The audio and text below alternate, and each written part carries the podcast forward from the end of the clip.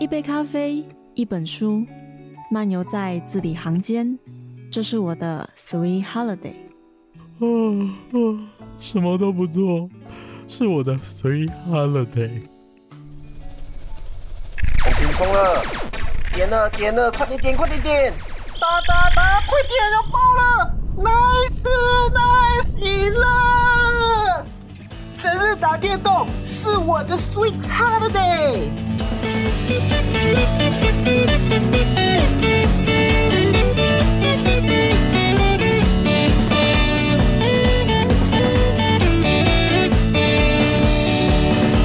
这里是 FM 八八点三，直达之声与 FM 一零三点七教广华联分台。大家好，欢迎回到白白中的 Sweet Holiday，我是玄谦。在这一个月里面，很多人都在跟我敲碗说：“哎，怎么没有提到同志骄傲月？”去年玄谦就算已经跟魏友已经分隔两地在录音了，还是特别录一个音档塞给他说：“我一定要在六月份播出来。”现在这不是来了吗？今天玄谦邀请在花莲就认识在同志运动上面非常非常要好的朋友泽源来到节目现场，跟我们一起聊聊同志交月。嗨，大家好。好了，我我们张老师可以休息一下，哲宇老师不要那么不要那么拘谨，好 好，就是突然下班后就直接被我抓过来录对啊，刚才在骂学生说，呃，同志骄傲月，顾名思义就是一个 for 多元性别可以出来为自己过去所倡议的事情，或者是未来准备要继续推动的事件所努力，可以来好好被定被，嗯，你要说是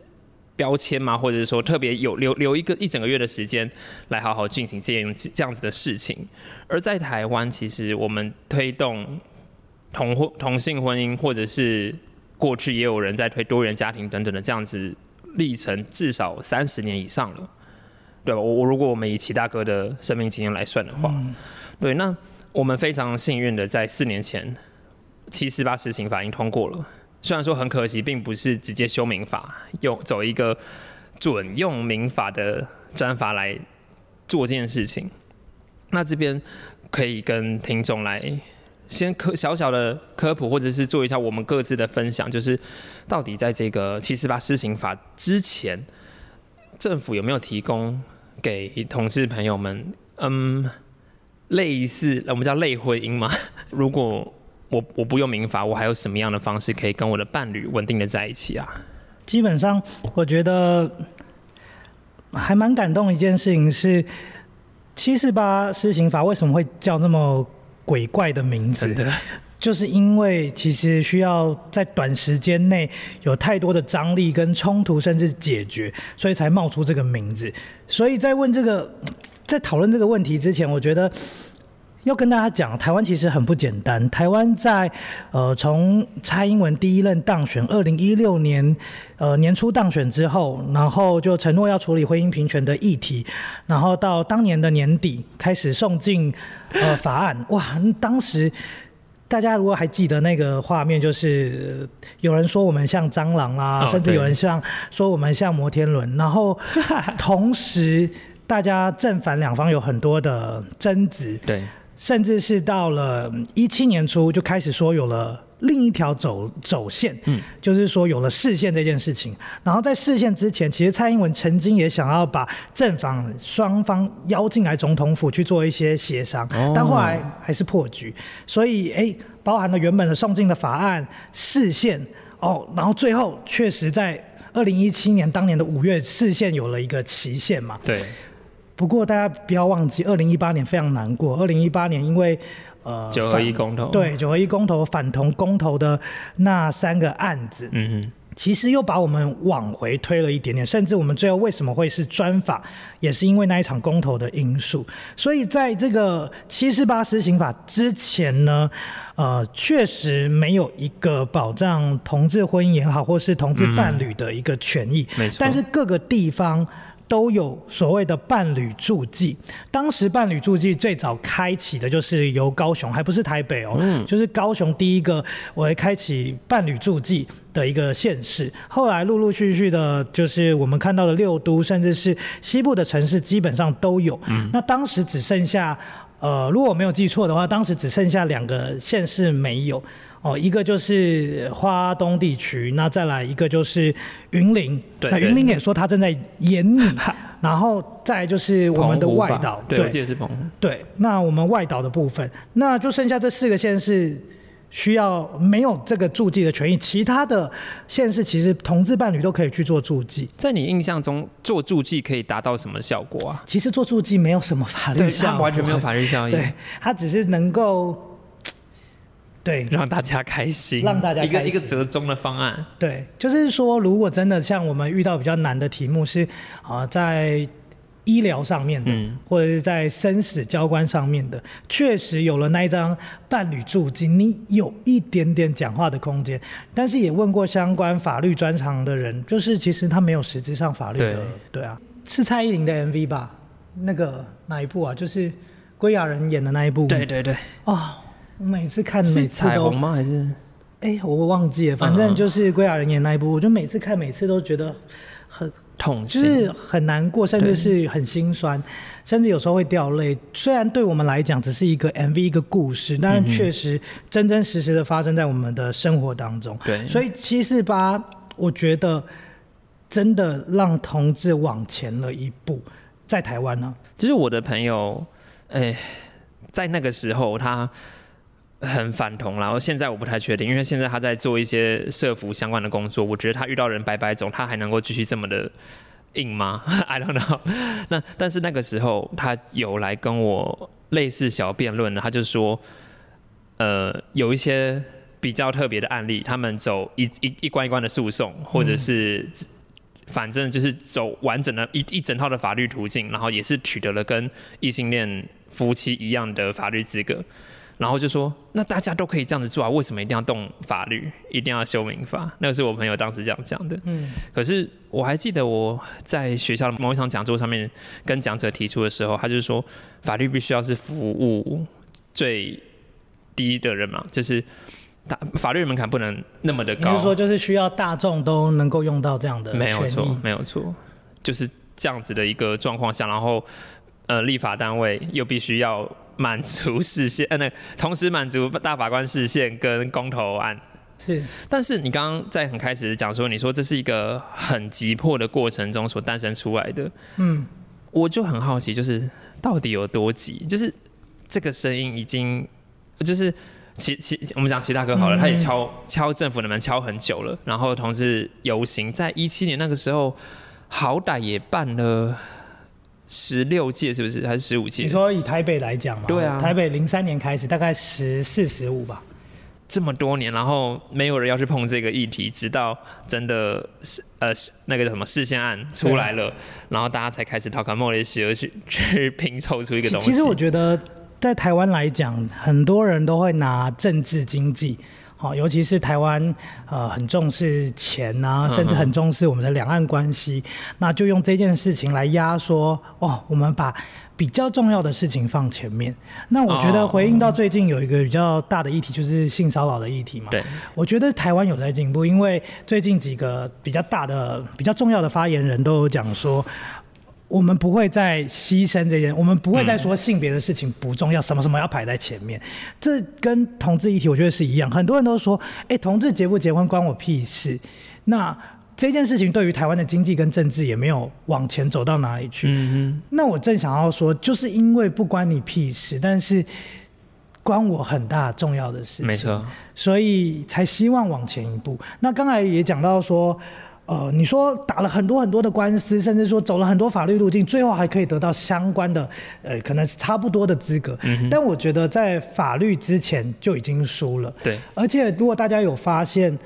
七四八过后影响的不是只有法律那个层面，是法律过后。我们人与人之间的那个对于同志的看法，甚至是态度，有些软化跟改变。这很我这非常非常的意外，就是议题到底是不是被炒作出来的，嗯还是啊，我我我突然有点讲不出话，就是为什么那些反同的人，你们突然间都安静了？你们如果真的这么在乎你们的家庭价值或者是伦理道德的话，嗯，来推翻啊，来来重新再走一次诉讼啊，或是怎么样？那怎么怎么大家突然都不见了？然后突然间这个世界变得好和谐，原本互相在街头会叫骂的人，你们去哪了？其其实我觉得这。如果我们回应五六十年前的族群运动，你说黑白人之间，嗯，嗯，他们也是在某一些法规、法律，甚至是某一些改革运动推翻之后。他才发现，原来黑人跟白人之间并没有那么明显的差异，甚至是我们看过关键少数、看过相关的影片，就会知道，其实那个歧视在当下你是没有察觉的，但是你过了之后，反而觉得原来我迫害大家这么大。我觉得，相对于那些比较激进的人，中间那些犹疑的民众或是台湾的朋友伙伴们，应该才会发现说，哎，其实同志结婚真的对我来讲没什么影响，对，甚至说。华人最爱的那一套，什么成家立业，什么什么修身治国平天下，哎，你让同志成家，不是也是一种相对社会稳定的一种方式？好，那这这件事情，我觉得慢慢的去打破那一种他们觉得同志很乱啊，甚至结婚不应该是同志拥有的啊，甚至同志结婚之后会让天塌下来啊，然后伦理会坏掉啊什么？我觉得事实证明。我们现在的天没有塌，而且我们的社会还是正常的运行着。就我还蛮喜欢每一年到这个时候，大家都会各个恶搞粉砖都会重新再问一次，就是大家的爸爸妈妈还在吗？太阳也没有因此从西边升出来。但但是我我我必须提醒一件事情是，大家还是要戒慎恐惧了。美国，我以为你要说因为。台北市大安区还是选出了。哦，对对，我正想这样 讲，就是。美国很多州在很早的时候，其实曾经就已经有这样的平权法案，嗯，但是后来也被推翻过。哦，对，我现在忘记哪些州别。我觉得讲最大家印象可能近期印象最深刻就是关于女性堕胎、女性身体自主权。对对对，有的有些可能中央过了，这个地方不管它，或者是中央下放权力给地方，就是每一个州都不一样，乱七八糟的这样。对啊，你到这年头还会觉得女性在生殖方面这样的权利还要。我觉得这实在是太太荒谬了，但是不要忘记哦，我们台北市大安区还是选出像那种针线营这种 啊，这种就是对于性别平等没有概念，甚至对于台湾的友善社会没有任何注意的人进到议会。对对，那我觉得这件事情还是需要警惕啦。他们在。各层各面上还是有持续努力，对。那在台湾民主社会，当然我们尊重，但我觉得最基本的人权，我们一定要守着。因为其实我觉得很重要的点，通过同婚专法或怎么不管怎么样，就是有些人会说啊，同婚专法过了，你怎么不去结婚？拜托，我一一来我要有对象，二来我希望要有的是结婚的选择权，并不是全部都不可以这样子。因为这个你现在也是一个。刚求完婚的一个幸福状态，还是那些幸福泡泡已经被工作压力毁掉了？还好啦，还好，还好，就日常，就日常。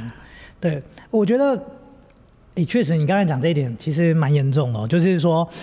当同志能结婚之后，其实不一定是个幸福的事，或者是可爱的事，因为以前呢，你们如果同志情侣、同志伴侣。你可以说，因为我们不能结婚，所以我们不能做什么什么事情，我们不能帮大家彼此签手术同意书，我们不能彼此共有财产。但是不要忘了，现在有结婚的权利。对。所以当你今天你选择你是选择不结婚，但是当。到时候你们两个需要发生需要有一些权利义务上的关系的时候，人家就会拿这一点质问你，你为什么不结婚？对对。但是要结婚，其实哎，异性恋社会也是啊。对啊。要结婚，其实要想的事情太多了。结婚在尤其在华人社会里面，其实就是两家庭的事，不是两个人的事。是。所以要结婚并没有那么简单，在异性恋社会就是，同性恋社会更是。所以我觉得这确实是很大的压力。那很幸运的，我今年三月就。用了一个，我觉得还算 OK 啦，因为我男朋友说不能够太喜花，但是我又很想很喜花，所以就是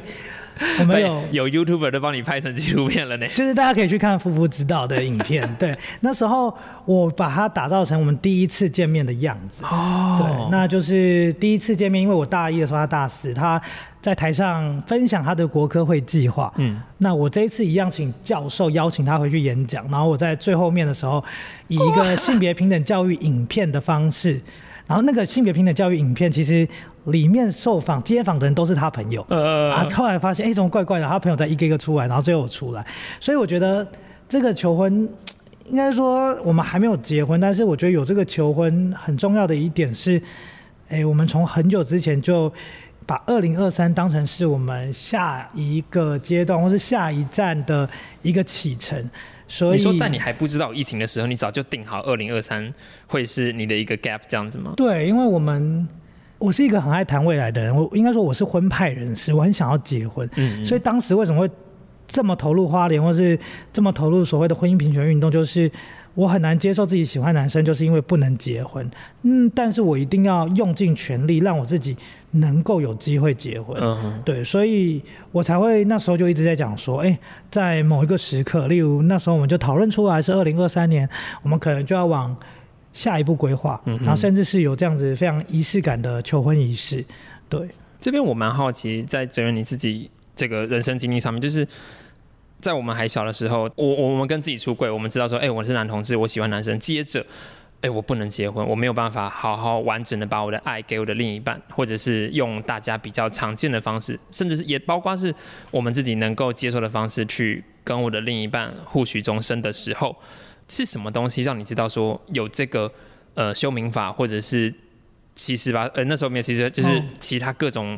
修法管道，或者是去去跟政府提诉讼的这样子一个破口，你是从哪里知道这样子的机会的、啊？其实，因为以前我都是所谓的伪异性恋，就是还是以前曾经喜欢过女生，甚至交往过，嗯，那就会嗯觉得说，因为我我觉得我们家带给我一个相对幸福的感觉，所以我觉得那种伴侣之间，甚至是家庭之间的呃关系跟情感是蛮重要的。对，所以那时候我一直觉得如，我其实青春期之后就大概知道自己看什么会有兴趣。嗯我觉得大家应该都很明白那件事情，但是很怕面对自己同志身份，就是刚才讲的，我就没办法成家，甚至我没办法有小孩，我没办法有未来一个我想象的一个蓝图。嗯对，所以这件事情是蛮恐慌恐惧的。那直到了大学，我才发现原来跟我一样的人，嗯，其实还不少。甚至我来到东华大学之后，还遇到了呃非常友善的同学们，嗯非常友善的老师们，非常友善的一个环境。那才发现，我到了一个就离开台北，到了花莲之后，反而被接住了。那被接住之后，我才来想，如果我可能比较喜欢男生这件事情是没办法改变的，那我能改变什么？我好像只能改变这个社会对我的态度，甚至是对我孩子的态度。所以那个时候才会接下呃同伴社的一些任务，嗯嗯，然后开始办游行，开始刚好非常幸运，大二的时候开始就接，刚好碰到那个二零一六年就是非常凶的这个对，那那一婚姻平权法案的争取，然后那时候刚好在花莲也就参与了这一切，是比我想的还要晚很多哎。你是你你要说这个启蒙吗？就是到了花莲才啊，我虽然说我我自己也是，我分享我自己，嗯我原本当我跟我自己出柜之后，我也我也不觉得这世界有什么不一样，我只觉得说我就是个同性恋。然后我也是看到我的学长去投入嘉年华的筹备的时候，我才知道说、哦，原来有同志游行这回事啊！我在台北生活这么久，我从来不知道。其实我跟你讲，我们两个背景很像，是因为我们都在台北长大。对，台北作为一个呃台湾相对开放跟自由的城市，对我们其实已经搭便车受到很多相对友善的啊环境。的确，不过我觉得，就我的经验来讲，我觉得就是，嗯、从小到大在家里，家里的那种束缚，对于自己同志身份还是会感受到害怕跟恐惧。那反而是我来到了一个花莲，虽然花莲相对封闭、相对保守，但是也因为大学的这种学术自由，让我遇到了这群友善的人，嗯，才让我慢慢的接受自己，并且往下做了这件事情。你觉得是这些事情找上你吗？听起来像宇宙吸引力法则一样。其实就这跟我论文写的一样，就是说，因为这个移动，就是我从台北移动到花莲的这个移动的距离，创造了一些弹性。对，没错。那这些弹性让我有机会认识我自己。那甚至是可以为自己做更多的事情。那反而我在台北，因为家庭的束缚，我没办法太做我自己，甚至做我自己想做的事情。嗯但是台北有太多有能力，甚至呃、哦有办法的组织，就已经帮我们把很多路都铺好了。对他不需要我去做这些倡议行动，但是我又不敢面对。但是反而到到花莲没有人做，但是我敢面对，所以反而我们一起推动了那一些事情。我觉得你讲这个跟我的确也很像，就是如果我继续待在台北，我当时给自己的规划蓝图是，呃，我要用我课余的时间投入教会工作。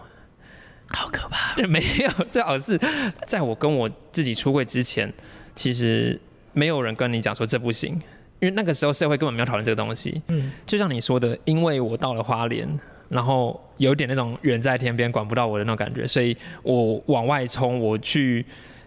发传单也好，或者是去跟不友善的人好好的对话对话也好，就是很很，现在想起来很刺激，很好玩。而且我觉得也要给一个回馈是，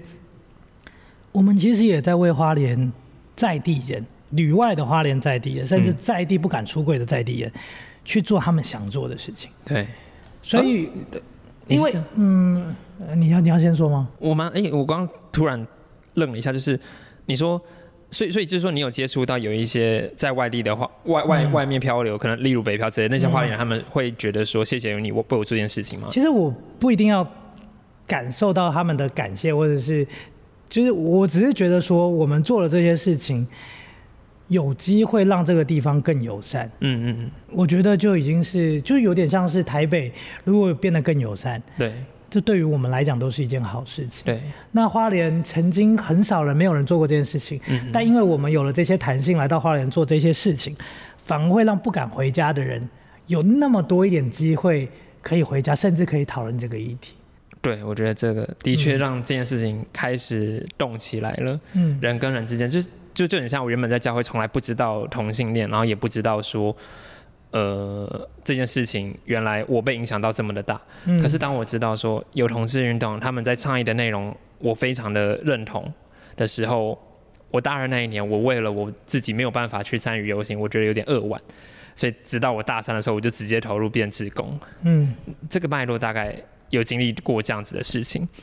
那聊到这边，我们先进一首歌休息一下，下半集我们再聊一聊离现在更近一点的七四八施行法修正案到底发生了什么事情。Anda sedang mendengarkan beraneka ragam Sweet Holiday。你现在收听的是白白总 Sweet Holiday。欢迎回到白白总的 Sweet Holiday，我是选前。今天在现场是哲源在跟我们聊七四八施行法，特别是在同志骄傲月里面，台湾曾经做过这些友善的举动。那在今年的五月十七号的时候，七四八施行法的修正案，它把关于收养的部分，对他做了一个更好的诠释。呃，修正修正不算诠释，修正就是直接把法律不足的地方给改掉了。应该是说它多了一个解释啦，嗯因为目前。呃，七四八的施行法施就是这个施行法里面，它其实蛮多漏洞的。对，啊，当初虽然是说你用就是跟民法相似，但是尤其是很大的这个收养权利的部分，并没有。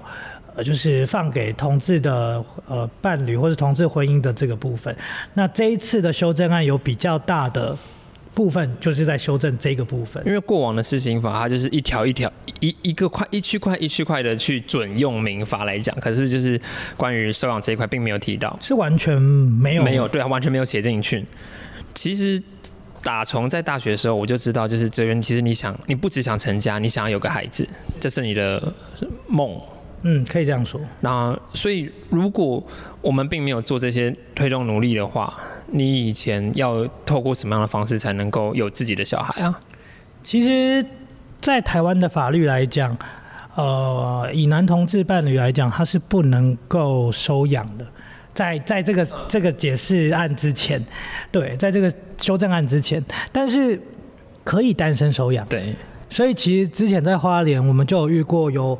呃很好的伙伴，其实是单身收养的。嗯哼，所以单身收养是可以的，但是你一旦跟你的同性伴侣结结婚之后反而是不行的，这也是一个蛮纳闷的地方。哦，就是即便我结婚了，假设假设我们两个结婚了，嗯我们就不能够收养，即便是其中一方单独的去做这个事情都不行都。不行，都不行，都不行。然后之前呢，其实大家看到这个修正案之前，大家也做了很多努力啊，像是嗯，我们知道包含童家会哦。热线、半盟，他们都在各方各面不同的，包含法案，就是法律的诉讼，或者是一些社会倡议的行动等等的，他们也持续在推。所以在这个修正案之前，其实大家应该也有看到一些案例，那些案例才让这个是修正案可以通过。哦例如说，有有一个是那个有一个女儿是跟其中呃父父亲双方其中一个有血缘关系，嗯但是结婚之后，男就两个男男性结婚之后，反而另外一个却没有侵权。那这件事情其实也很奇怪，所以当时就一直打诉讼，打到后来，哎。终于承认说，其实双双亲都有所谓的侵权。那不止一案啊，有好几案，甚至是说有几个案例也是这个小孩跟他们完全没有血缘关系。后来在收养上面，哎，其实慢慢承认，才让这个修正案能够通过。对，对，所以前面其实还是有很多的法律跟法案，才让这个修正案可以通过。就是当时我们变成的是专法而不是民法的时候，很多人就预测过，到最后很有可能他也会直接就是这个所谓的专法也会直接所谓适用于民法。嗯但是这一段路还是有很多的呃很多的过程要走。那目前我们看到其中一个就是收养的部分。对，那对于我来讲，我觉得孩子是生命中一个很重要的部分。嗯，那不管是你跟他的互动，或者是你们未来共创的一些生活情境，我觉得都是一个很值得去期待的故事。嗯，那。施行法过就是修正过了之后，我觉得我们就不会花费这么多的法律成本。的确是。对，我觉得最重要是那个法律成本，大家能够想象哦，如果不管跟你有没有血缘关系，你要领养的孩子每三个月要上一次法院。然后社工会一直来您家，就是跟您做互动。当然，一方面是互动，一方面是关系跟记记录。我我自己觉得，对于这样的生活压力是蛮大的，对于自己来讲，或者对于孩子来讲。所以我觉得这样子的一个修正案，对于未来同志族群需要呃有一个完想要有小孩的家庭，其实是一个更有机会的方式。嗯，我蛮好奇，其实包括这个也是我在大学就很好奇，没有一直没有问你的，就是为什么你会想要有小孩啊？除了除了就是就是你刚刚讲的那个家的蓝图里面吗？嗯，因为像我像我跟我另一半，就是我们都知道啊，我们不适合带小孩，我们帮忙顾一顾就好了。嗯，为什么要小孩？其实我也常常跟我男朋友就是在讨论。那我们两个，第一个，我们两个都是教育工作者，所以我们都还蛮喜欢小孩的。然后第二个是，我觉得人生有很多种角色。嗯，当你有机会成为呃爸爸妈妈，甚至是家长的时候，嗯，那个人生会遇到的故事会不一样。的确是。对对对，所以我觉得那个人生故事是我蛮蛮期待的。再来第三点是，就还是要回应到，我觉得我们家其实带给我满满的幸福感，虽然常常吵架，虽然常常不和，但是，嗯，我妈常常都会跟我讲说，诶、你不是要很孝顺，或是说什么哦，那个要。赚会会工作的时候要赚钱给他干嘛的？那我就我现在都会跟我妈讲说，我觉得我们是双向的，就是因为我的出现，也让他生活多了很多机会。嗯，对。那我我自己也觉得，如果我有孩子的话，我的孩子也会把我人生带往一个很可爱、很可怕的一个过程。而且我觉得很重要的是，如果双方都喜欢小孩，对，呃，两个人长久的婚姻关系，有一部分也会建筑在小孩的共同生活上。嗯我觉得这也蛮重要的。接下来就是到了是修正案之后，这个东西到底被门槛被降低了多少啊？呃，我觉得修正案之后最大的改变就是，当我们现在呃想要收养一个孩子的时候，嗯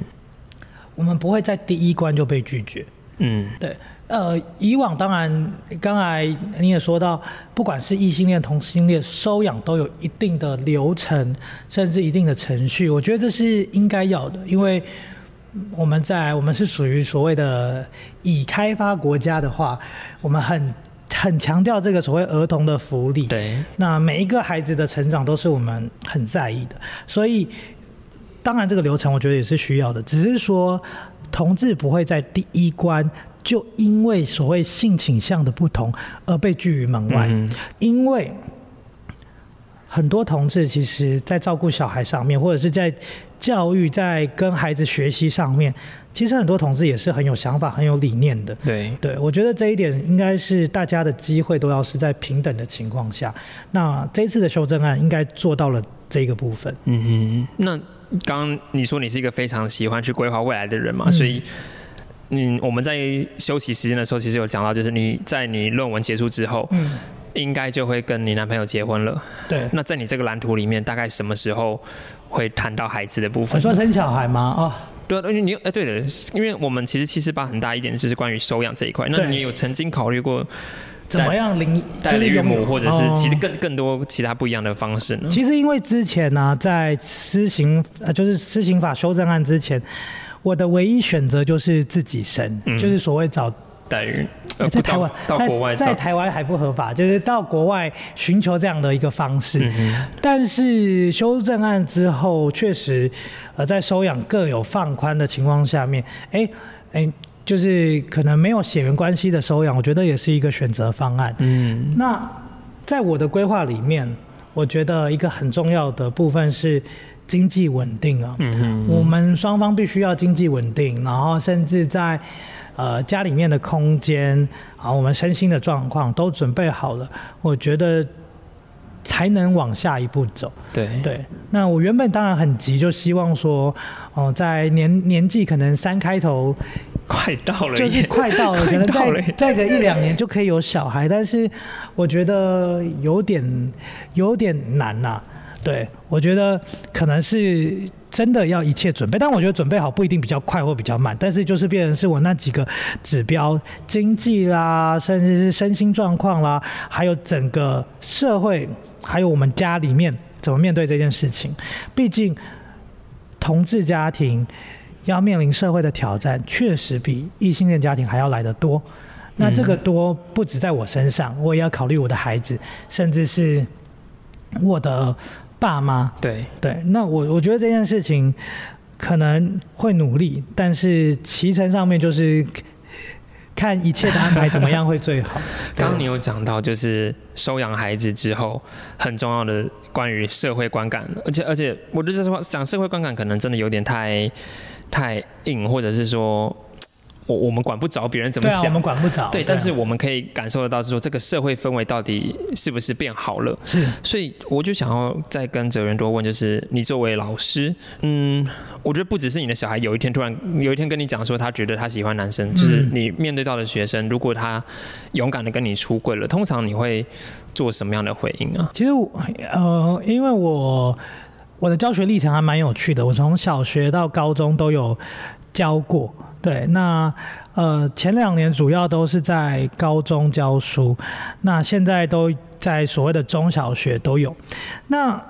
我必须说，现在的孩子在面对自己不同的性别气质，嗯甚至是性形象的时候，其实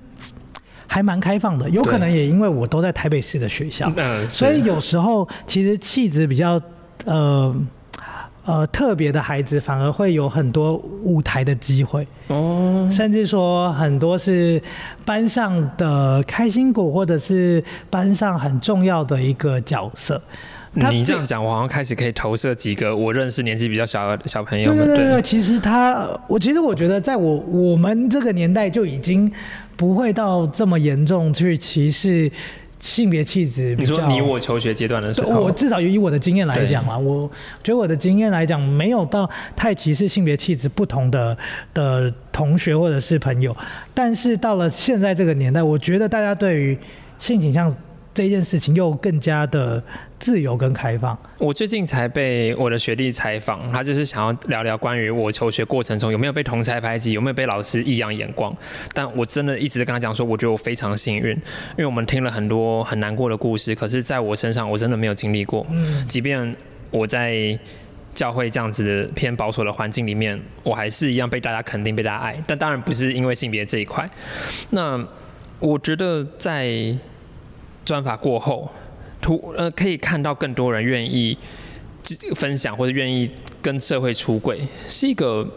我觉得还蛮勇敢，或者嗯，你要说勇敢吗？我这边提一个，就是我我其实也没有办，有时候我很不能够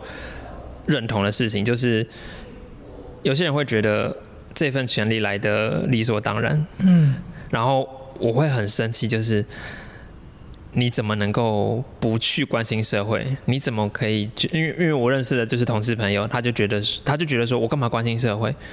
然后我就说你自己身为同事，你说你现在这些结婚的权利，或者是未来现在我们知道的收养的权利，都是那么多人在努力打拼来的。然后难道你都不会想要去回馈，或者是说把这一份力量再去看看有没有需要帮助的人吗？嗯，对。那这个时候我就会。也我我觉得我也没有办法跟这些人生气，包包括他们还是学生，因为当我们正在社会走游行或者是在跟大家冲突的时候，其实他们才国中，他们他们根本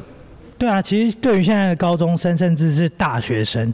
哦，其实他们。在我们大学的时候，那一波婚姻平权的冲撞跟争取，好一二一零那种好几十万人上凯到那种音乐会，对，那种盛况跟那种感动，甚至为了我们的平权，为了我们的人权，努力上街那种亢奋的去为了自己权益争取的画面，其实他们不太了解。但我觉得，但我自己是觉得，就是。你会想要跟那些学生讲说，来拿拿拿张椅子坐下来，哲仁老师要跟你讲一个故事。其实其实还好，但我只是我我只是觉得说，每个人都有自己的想法，就像我们对于教育的理念是一样，就是说，有可能他不是当下会感受到，嗯，他可能是未来的某一天才会发现这件事情。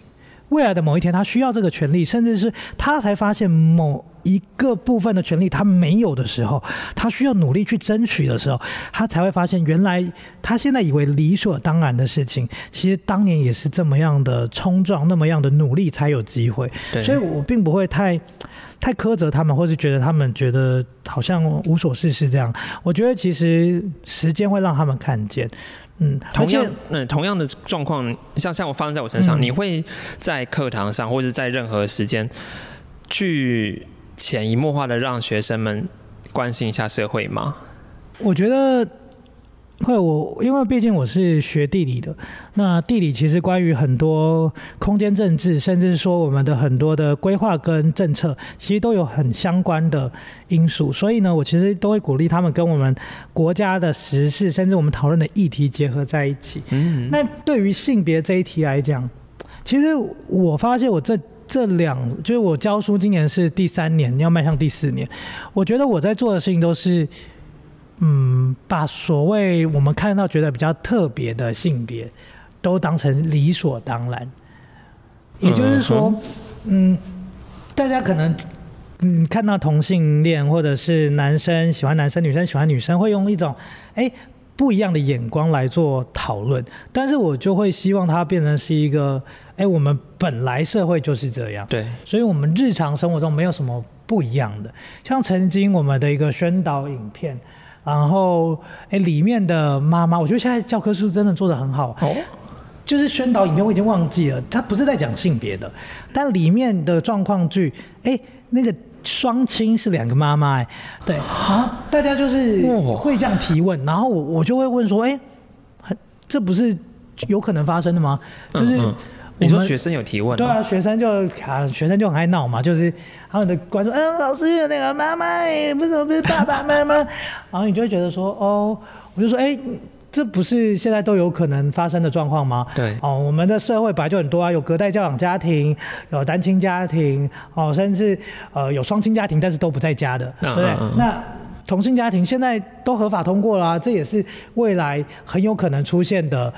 家庭模式之一。所以我会很尽可能把它变成是日常讨论的一部分。嗯嗯，然后只是说不要让大家忘记的是，